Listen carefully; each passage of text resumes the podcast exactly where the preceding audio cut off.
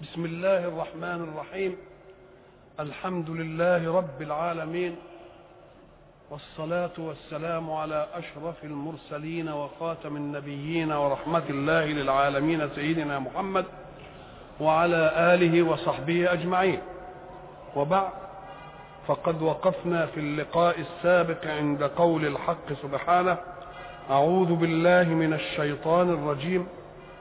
قل تعالوا أتل ما حرم ربكم عليكم ألا تشركوا به شيئا وبالوالدين إحسانا ولا تقتلوا أولادكم من إملاق نحن نرزقكم وإياهم ولا تقربوا الفواحش ما ظهر منها وما بطن ولا تقتلوا النفس التي حرم الله إلا بالحق ذلكم وصاكم به لعلكم تعقلون وقلنا إن الآية صدرت بقول الحق تعالوا أتل ما حرم ربكم عليكم وبعد ذلك جاء في الآية أمور منهي عنها وهذه الأمور المنهي عنها تنسجم مع ما حرم الله ولكن الإشكال أن يجيء أمر وجوبي يعني أمر لا امتناع فيه لأن النهي كف عن الفعل.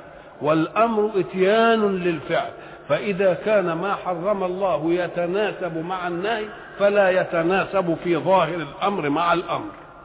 وإلا فقول الحق وبالوالدين إحسانا كيف نفسرها مع التحريم. قلنا إن الحق سبحانه وتعالى له أوامر وله نواهي. وكل أمر بشيء يلزم النهي عن مقابله. وكل نهي عن شيء يلزمه الأمر بمقابله. إذا فتستطيع إنك أنت تجعل المسألة كلها نواهي محرمه وتستطيع أن تجعلها كلها أوامر موجبة. وقلنا إن الحق سبحانه وتعالى ختم الخمس أشياء اللي ذكرها في الآية الأولى دي. ذلكم وصاكم به وكلمة وصاكم به أزيد من شرع لأن شرع تأتي بكل التشريعات ولكن وصاكم به تأتي لعيون التشريعات وأصولها. ولذلك تجد هذه الأوامر متفق عليها في جميع الرسالات وفي جميع الأديان ولذلك يسمونها الوصايا العشر. الوصايا العشر. وصاكم به لعلكم تعقلون. شوف بقى كلمة ذلكم وصاكم بها كان الاصول لأنها خمس أشياء مرة. اهي الا تشركوا بإيه؟ به شيء. وبالوالدين إحسان. ولا تقتلوا أولادكم من إملاق. ولا تقربوا الفواحش ما ظهر منها وما بطن. ولا تقتلوا النفس التي حرم الله إلا بالإيه؟ الحق. فكان يجب ذلكم وصاكم بإيه؟ بها. إنما قال وصاكم به. فكأن أوامر الله ونواهيه أمر واحد متلازم. كلها تتمثل في التزم ما أمر الله به واجتنب ما نهى الله شيء واحد. نعم. وقوله لعلكم تعقلون فكأن العقل لو خلي ليبحث هذه الأشياء بحث مستقل عن منهج السماء لوجد أن ضرورة العيش على الأرض تتطلب وجود هذه الأشياء. لازم كده. امال كيف نعصم من أهوائنا المتضاربة مع بعض؟ من الذي يعصمها؟ لابد أن يكون إلى واحد. علشان ما يتبعش كل واحد منا هواه. وبعد ذلك الأصل في الإنسان الأب والأم. يبقى لازم دولي. ولذلك وصى بالأصل في بالوالدين احسانا ووصى لنا ما نقتلش الفرد. يبقى استبقاء الحياة جاي منين أهو؟ امتدادات أهي. الأصل والإيه؟ والفرد. وبعد ذلك لا بد أن تكون الحياة نظيفة طاهرة. بحيث تكون الأفراد جميعها لا تشوبها شائبة الدنس أبدا ولا يتأتى ذلك إلا إذا تركنا الفواحش ما ظهر منها وما بطن. لأننا نلاحظ أن كل الأبناء اللي بيبقوا غير شرعيين بيهملوا. فالحق سبحانه وتعالى يريد طهارة الأنسال في الحياة حتى يتحمل كل واحد قطاع النفس. ويبقى محسوب عليه أمام المجتمع. وما دام محسوب عليه أمام المجتمع يبقى لازم يخليه إيه؟ يخليه حظ. إنما اللي يبقى مهمل كده لقيته مهمل خلاص يبقى متعرف ولا تقتلوا النفس لأن هي دي أصل استبقاء الحياة. أصل إيه؟ استبقاء الحياة. ذلكم وصاكم به لعلكم تعقلون. ثم جاء بعد ذلك في الآية التي بعدها ليكمل الوصايا. ولا تقربوا مال اليتيم إلا بالتي هي أحسن. اليتيم إحنا نعلم أنه من فقد أباه ولم يبلغ مبلغ الرجال. هذا في الإنسان. اليتيم في الحيوانات كنا نقول عليه يتيم من فقد أمه. يبقى اليتيم في الإنسان من فقد أباه. ولكن اليتيم في الحيوانات من فقد إيه؟ من فقد أمه. طيب. ولا تقربوا مال اليتيم. فكأنه افترض أن اليتيم عنده إيه؟ مال. وقوله لا تقربوا مال اليتيم مش ما تاكلوش مال اليتيم. لا تقترب منه. ولو بالخاطر ولو بالتفكير ولو ابعد عن المسألة دي. طب إذا كان قال لا تقربوا مال اليتيم يبقى كانت الأمر كده على إطلاقه. يعني نسيب اليتيم يمال يتصرف إزاي؟ قال لك إلا بالتي هي أحسن. إلا بالتي والتي هي أحسن إيه؟ أن نسمر له مالا. تسميرا يسع عيشه ويبقي له الأصل وزيادة. ولذلك يقول إيه؟ وارزقوهم ما قالش منها. لأنني ما اخدش مال يا أخذ مال اليتيم واضع وبعدين كل شهر أديله منه حكاية. على ما يبلغ المسألة يكون المال نقط ولا رق ولا لأ. آه قال لك إيه؟ ما قالش وارزقوهم منها. ارزقوهم فيها. يعني رزق ناشئ منها. يعني المال بتاعهم ظرفية للرزق.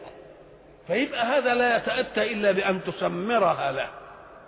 ولأجل أن لا نحرم الوصاية على اليتيم لرعاية ماله من أصحاب الكفاءات في إدارة الأعمال والأمناء قد يوجد كفء في إدارة عمل وأمين فيه إنما حاله لا ينهض بأن يتحمل حياته وحياة إدارة اليتيم.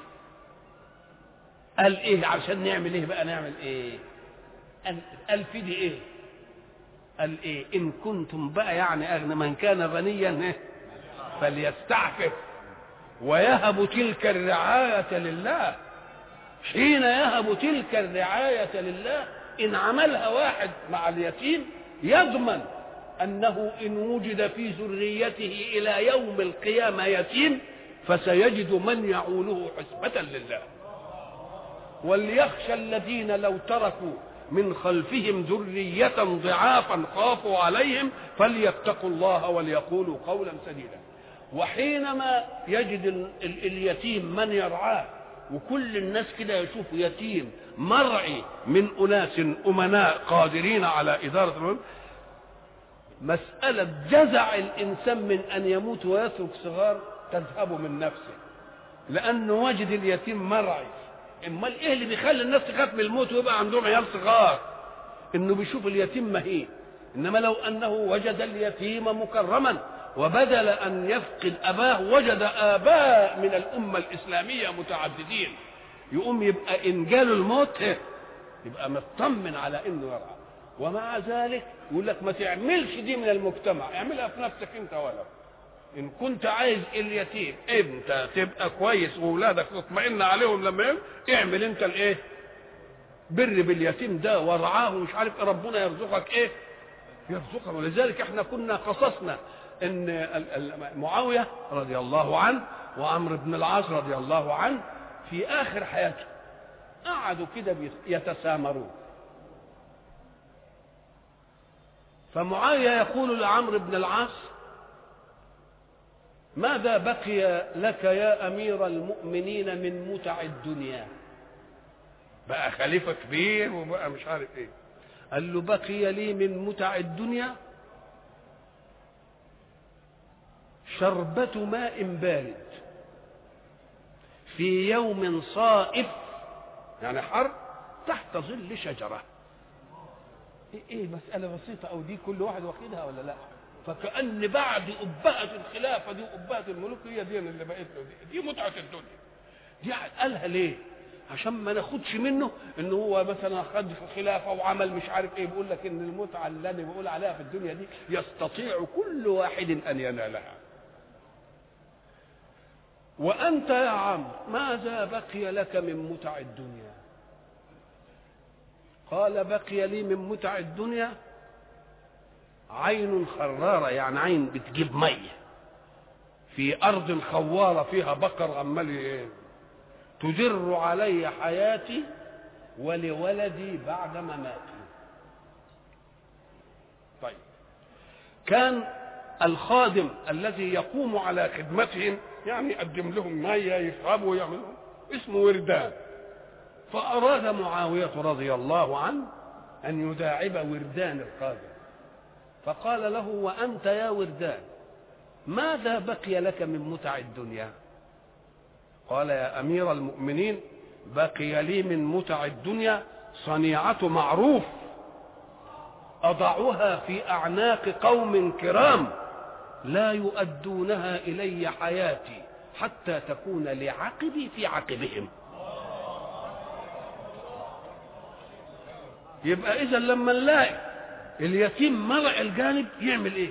يخلي الناس لا تضيق ذرعا بقدر الله في خلقه أن يموت ويترك أولاد وإحنا ضربنا جبنا مرة المثل في سورة الكهف بين العبد الصالح وسيدنا موسى. إيه اللي حصل؟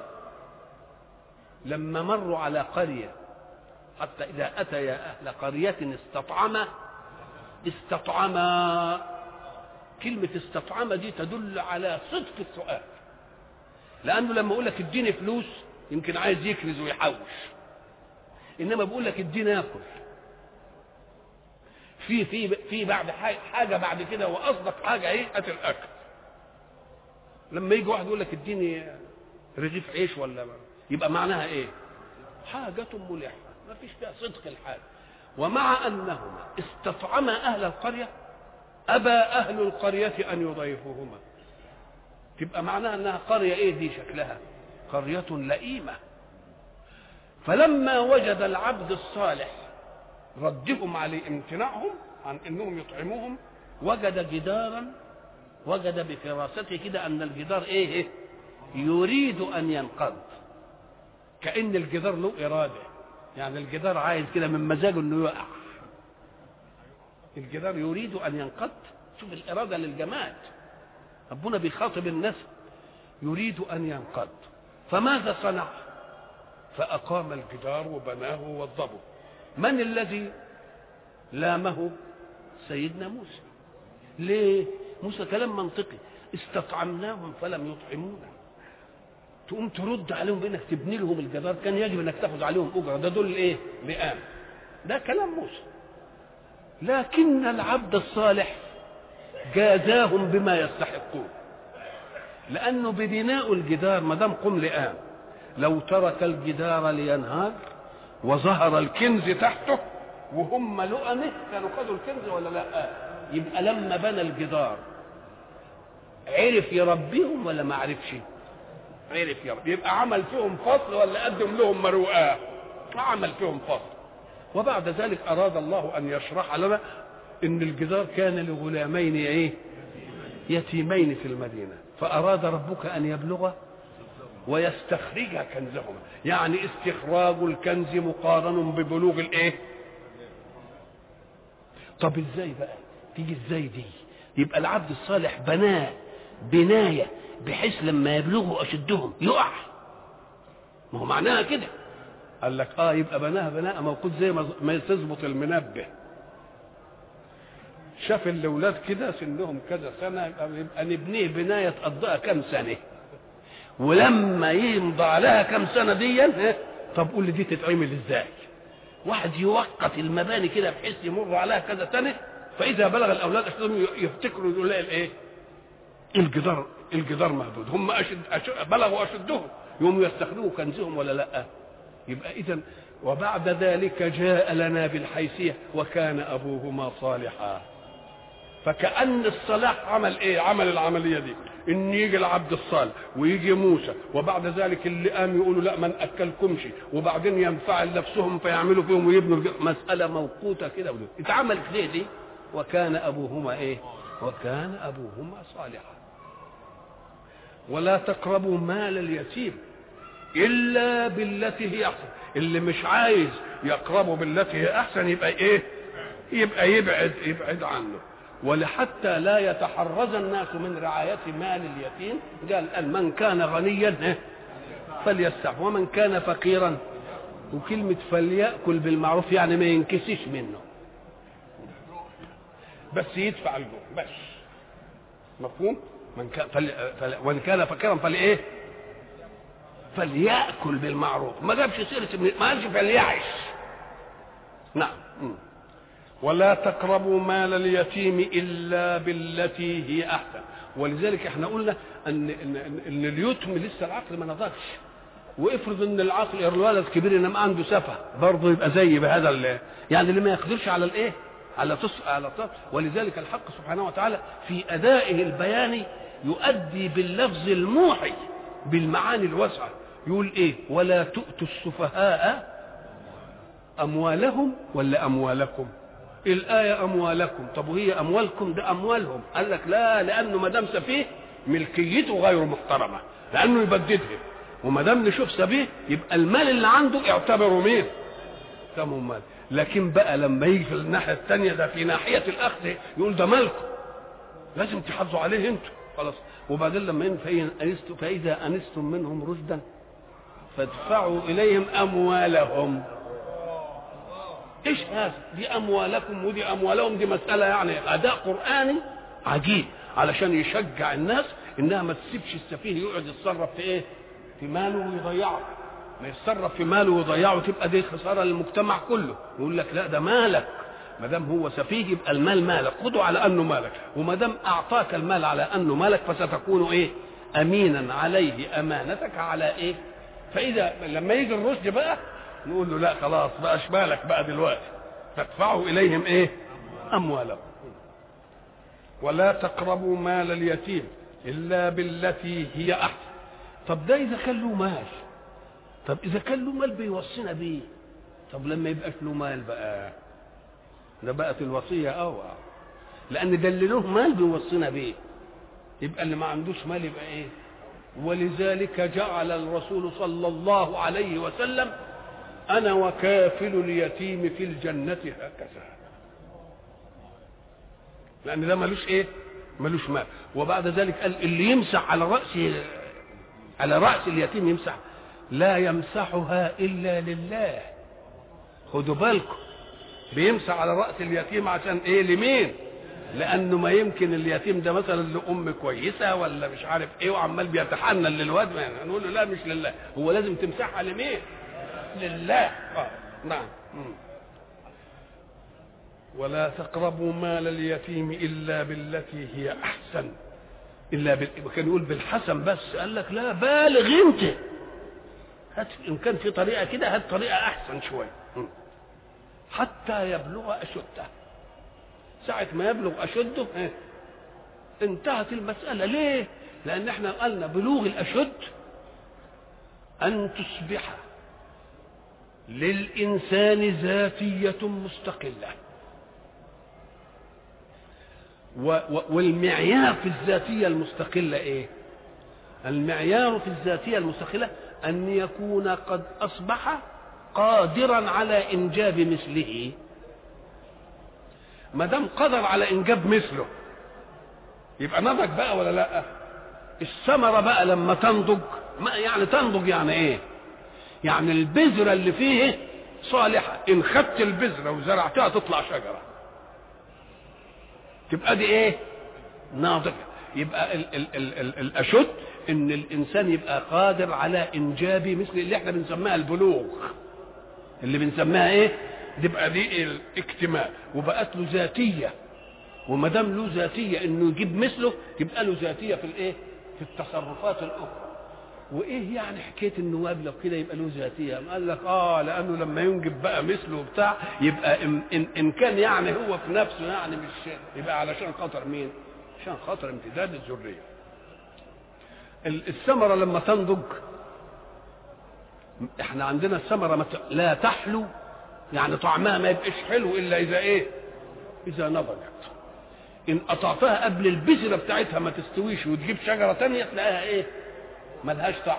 بالك لو أنها أخذت طعما مستساغا أو حلوا قبل أن تنضج البذرة كنا ما خلناهاش تستنى لما بذرتها تستوي. إنما أقول لك مش هحلها لك إلا لما بذرتها تستوي عشان بقاء النوع. تيجي البذرة تقع تقوم طالعة مش عارف. حتى أنك في الثمرة الناضجة إن لم تقطفها أنت وقعت لك على الأرض. ولا تقربوا مال اليتيم إلا بالتي هي أحسن حتى يبلغ أشده. وأوفوا الكيل والميزان بالقسط. أوفوا الكيل والميزان بالقسط. الكيل دي معايير لما يكال حجما والموازين لما يقال كثافة لما يقدر كثافة. لأن الشيء يبقى له حجم ويبقى له إيه؟ كثافة. الحجم يعني ياخد حيز إيه كبير. وقد يأخذ حيزا كبيرا إيه؟ والكثافة بتاعته قليلة. أنت لما تجيب مثلا رطل قطن وتحلبه ياخد حجم قد إيه؟ ياخد حجم قد كده حتة حديدة قد كده تبقى قد كده. يبقى فيه بقى معيار للحجم ومعيار لمين؟ للكثافة. معيار الحجم كيلا معيار الكثافة الوزن. يبقى دول. إيه؟ المعايير. طيب على الأول. في حاجة ثانية غير دي. أما قال لك كل شيء بعد ذلك من التقديرات العادلة محمول على ذلك. طب بقيس قماش لا بالميزان ولا بالإيه؟ يبقى بالمتر. يبقى كل ميزان بإيه؟ بحسبه. وإذا أردت الموزون ما دام بالقسط والقسط هو العدل مسألة صعبة جدا تحقق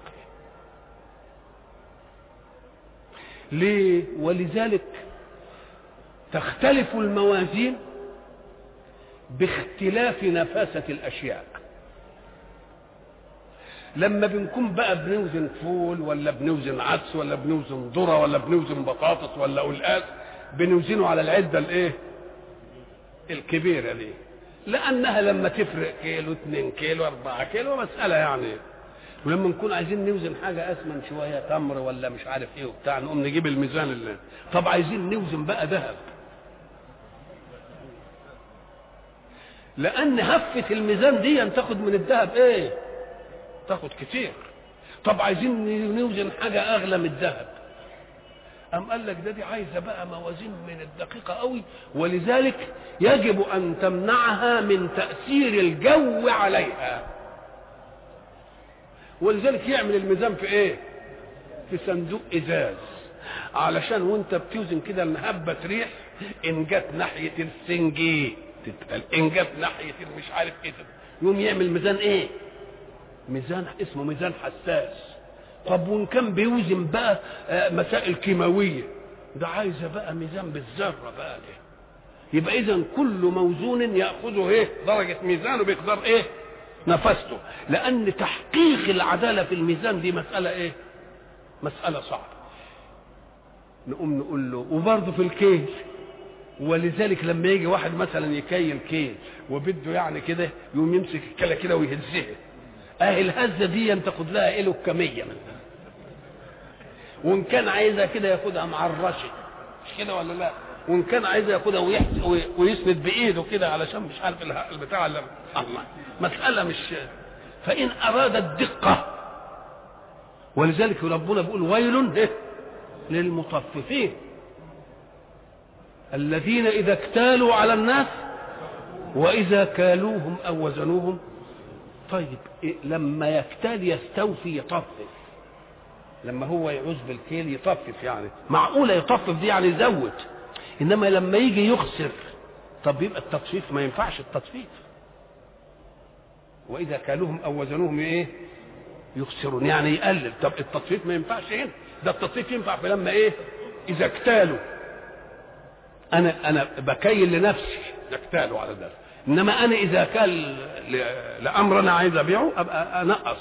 تقول له ديك هتوافق التطفيف. لأن معنى التطفيف إيه؟ طف الصاع يعني إيه؟ أم قال لك خد بالك ده اللي بيتكلم ربنا. أصل المبادلات بين اثنين خلاص؟ أنت إذا أردت أن أنا عايز حاجة تتكيل. أكيلها يعني هطفف يبقى بزود اللي هاخده خلاص؟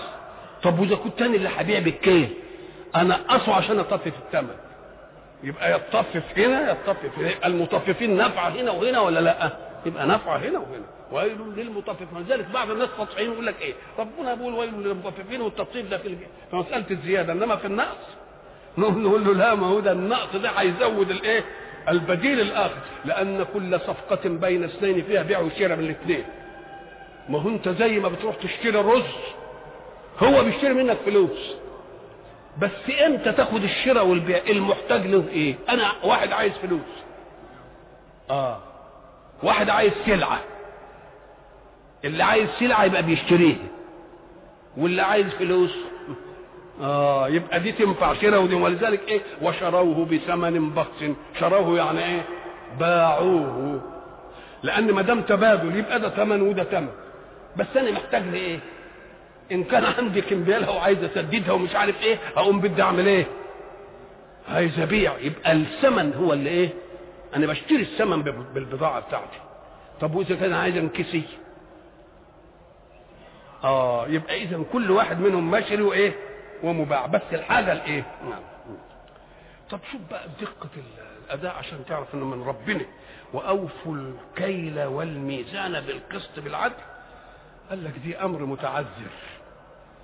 فجاب بعدها الوحيدة اللي جاب بعدها لا نكلف نفسا إلا وسعها. إن الحق سبحانه وتعالى لواسع رحمته في التشريع لنا لم يجعل مجال الاستطاعة أمرا يمكن أن تتحكم فيه أشياء لا تدخل في الاستطاعة. ففي ضبط المكيال والميزان قال لا نكلف نفسا إلا وسعها لأن المكيال والميزان أداتان تتحكم فيهما ظروف لا تدخل في نطاق الإنسان. ولذلك قلنا إن وزن الأشياء التي نعلمها إن كانت من الأشياء التي ليست فيها نفاسه فوزنها له آلة وإن كانت في المتوسط فوزنه له آلة وإن كان في الأشياء النفيسة الدقيقة التي يحرج الصغير فيها فإن له آلة مضبوطة قلنا يضعونها في فوانيس من الزجاج حتى لا تتأثر بهبة الهواء. فقول الحق لا نكلف نفسا إلا وسعها إباحة للأشياء الزائدة التي أو الناقصة التي لا تدخل في الاستطاعة. ثم قال الحق سبحانه وإذا قلتم فاعدلوا. وإذا قلتم القول نعلم إنه نسبة كلامية ينطق بها المتكلم ليسمعها مخاطب ينفعل للمطلوب فيها خبرا أو انشاء. والقول مقابله الفعل وكلاهما عمل. فالقول عمل والفعل عمل. فإذا قلت قل أو افعل فافهم أن القول متعلق جارحة اللسان. والفعل متعلق كل الجوارح ما عدا اللسان. فإذا رأيت ففعل وإذا سمعت ففعل وإذا شممت ففعل وإذا لمست ففعل. ولكن إذا ما تحرك اللسان فذلك قول. إذا قلتم فاعدلوا. وهل العدل مقصور على القول أم العدل أيضا مقصور على الفعل؟ نعم لأن العدل إنما يكون في خلاف بين اثنين. وهذا لا يتأتى بفعلك وإنما يتأتى الحكم والفصل فيه بقولك. وإذا ما تعودت العدل في قولك ألفته حتى في أعمالك الخاصة الأخرى. وإذا قلتم فاعدلوا. القول منه الإقرار أن تقر على شيء في نفسك. قله بالعدل وبالحق. الشهادة قلها بالحق. الحكم قله بالحق. الوصية قلها بالحق. الفتوى كلها قلها بالحق. إذا فالحق في القول أمر دائر في كثير من التصرفات. لأنك إذا قلت بالحق أمكنك أن تعدل ميزان حركة الحياة. وميزان حركة الحياة لا يختل إلا إن رجح باطل على حق. لأنك إذا حكمت من حق من واحد حقا ليس للآخر فإنك أعطيته فإنك تزهد المتحرك في الحركة. لكن إذا ما حافظت على حركة كل متحرك وأخذ كل واحد حظه من الحياة بقدر ما يعمل اتزنت كل الأمور. ولم يعد قوم يعيشون يعيشون دماءهم بعرق سواهم إذا فقول العدل هو مناط حركة الحياة الثابتة المستقيمة الرتيبة الرشيدة. وإذا قلتم فاعدلوا والذي يؤثر في العدل هو الهوى. يوجد هوى يحاول أن يميلك إلى ناحية ليس فيها الحق. وأولى النواحي أن يكون الأمر متعلقا بك أو بقرابة لك. في واقع الأمر أنك تريد إن حكمت والعياذ بالله باطلا أن أن تسعد ذا قرباك. إنك لم تؤد حق القرابة.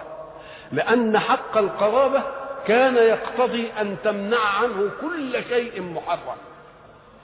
حق القرابة يجعلك تحمي عرضه وتحمي دينه قبل أن تحمي مصلحته في النفعية الزائلة.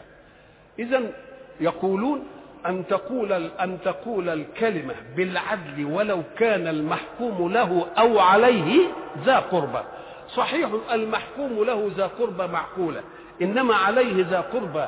كيف يكون هذا؟ قال لك لأنك حين تحكم له بالباطل فأنت في الواقع حكمت عليه.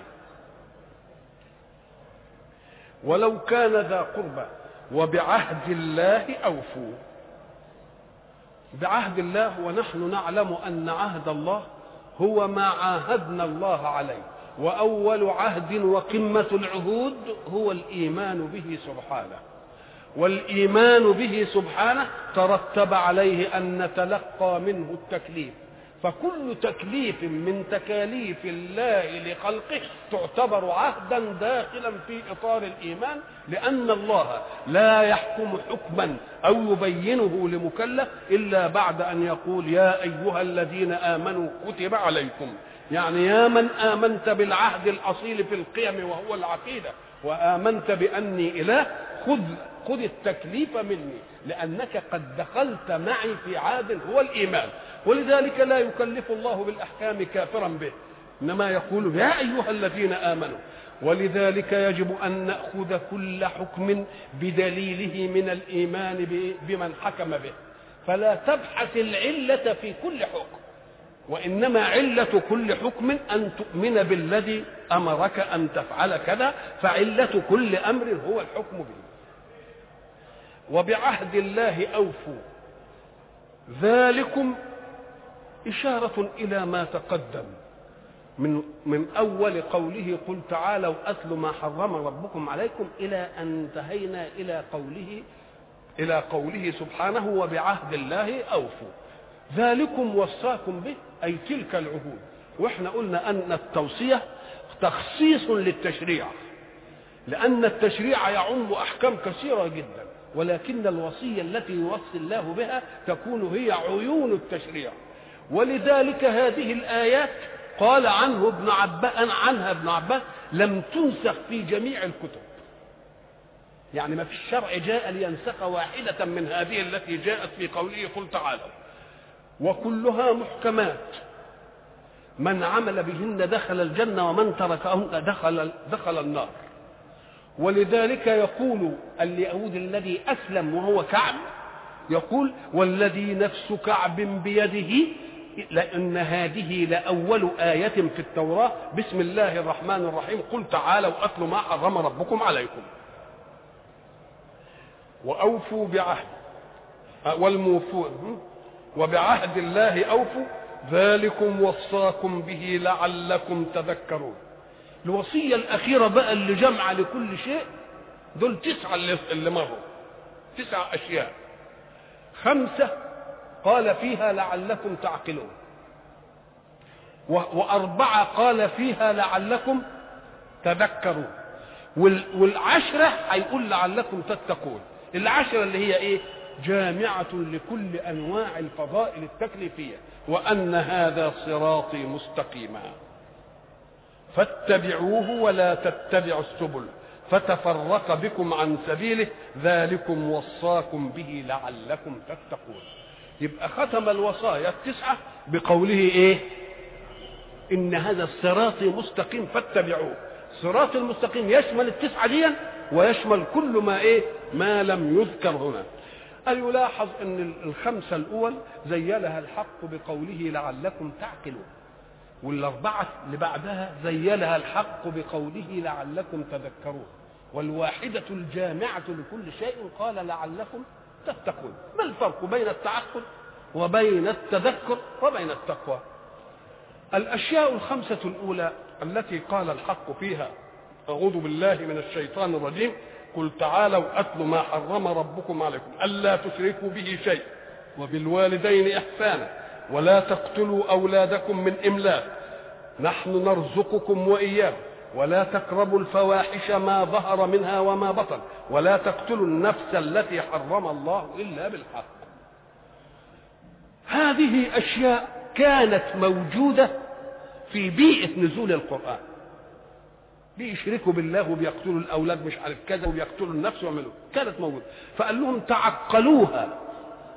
فإذا ما تعقلتموها تجدون أن تكليف الله بمنعكم هذه الأشياء أمر يقتضيه العقل السليم الذي يبحث في الأشياء بمقدمات سليمة ونتائج سليمة. لكن الأربعة الآخرة هم كانوا يفعلونها ويتفاخرون بها. اللي يجيب يتيم واللي يعمل كذا واللي يوفي بعهده واللي يقول مش آه، كل دي كانوا بيعملوها. فاللي كانوا بيعملوها قال لعلكم تذكرون يعني إياكم أن أن تغفلوها. إذا كنتم تفعلونها وأنتم على جاهلية فافعلوها من باب أولى وأنتم على إسلامية. وأن هذا صراطي مستقيما فاتبعوه ولا تتبعوا السبل. فنظرا لأنها تستوعب كل الأحكام ايجابا وسلبا نهيا وامرا فقال إنما تصنعون ذلك لتقوا نفسكم آثار صفات القهر من الحق سبحانه وتعالى وأول جنودها النار. وأن هذا صراطي مستقيما. وقلنا الصراط هو الطريق المعبد. وياخذ منه صراط الآخرة. ولذلك يقول لك أدق من الشعره وأحد من السيف. ليه يعني معنى هذا الكلام؟ يعني اللي ماشي عليه لازم يكون إيه؟ ما يمشيش مترنح لأنه لو راح كده راح كده ينتهي. يبقى كلمة صراط معمول بدقه مش طريق مباه واسع تروح يمين وتروح شمال وتيجي. لا لا ده هو إيه؟ زي ما بيقولوا أدق من الإيه؟ أدق من الشعره ليه؟ علشان تقدر تمشي إيه؟ تمشي في عدل ما تنصرفش لا كده ولا ولا كده. ليه؟ لأن الميل كما قلنا في الالتقاءات في البدايات والبدايات والنهايات أنك إذا ابتديت من مكان ثم إن اختل توازنك فيه قدر مليمتر كلما سرت يتسع الخلل. كل ما تسير يتسع الخلل. اللي بيفرق شريط سكة حديد عن شريط سكة حديد إيه؟ وهو ملي هو بتاعت القضيب الرفيع ده اللي ملحوم في التاني. ساعة المحولج ما يعملوا كده. يجي في كده يروح. مودي ده على اسكندرية ومودي ده على إسماعيلية. يبقى اذا أي انحراف بسيط في نقطة البداية يؤدي إلى إيه كلما ابتعدت عن نقطة البداية كل ما تبعد تزيد الإيه تزيد الهو وضربنا لكم مثل بمركز الدائرة مركز الدائرة هو المكان اللي المحيط بالنسبة للمركز في كل الاتجاهات سواء يبقى بنسميها أنصاف إيه؟ أنصاف أقطار سواء ولا مش سواء؟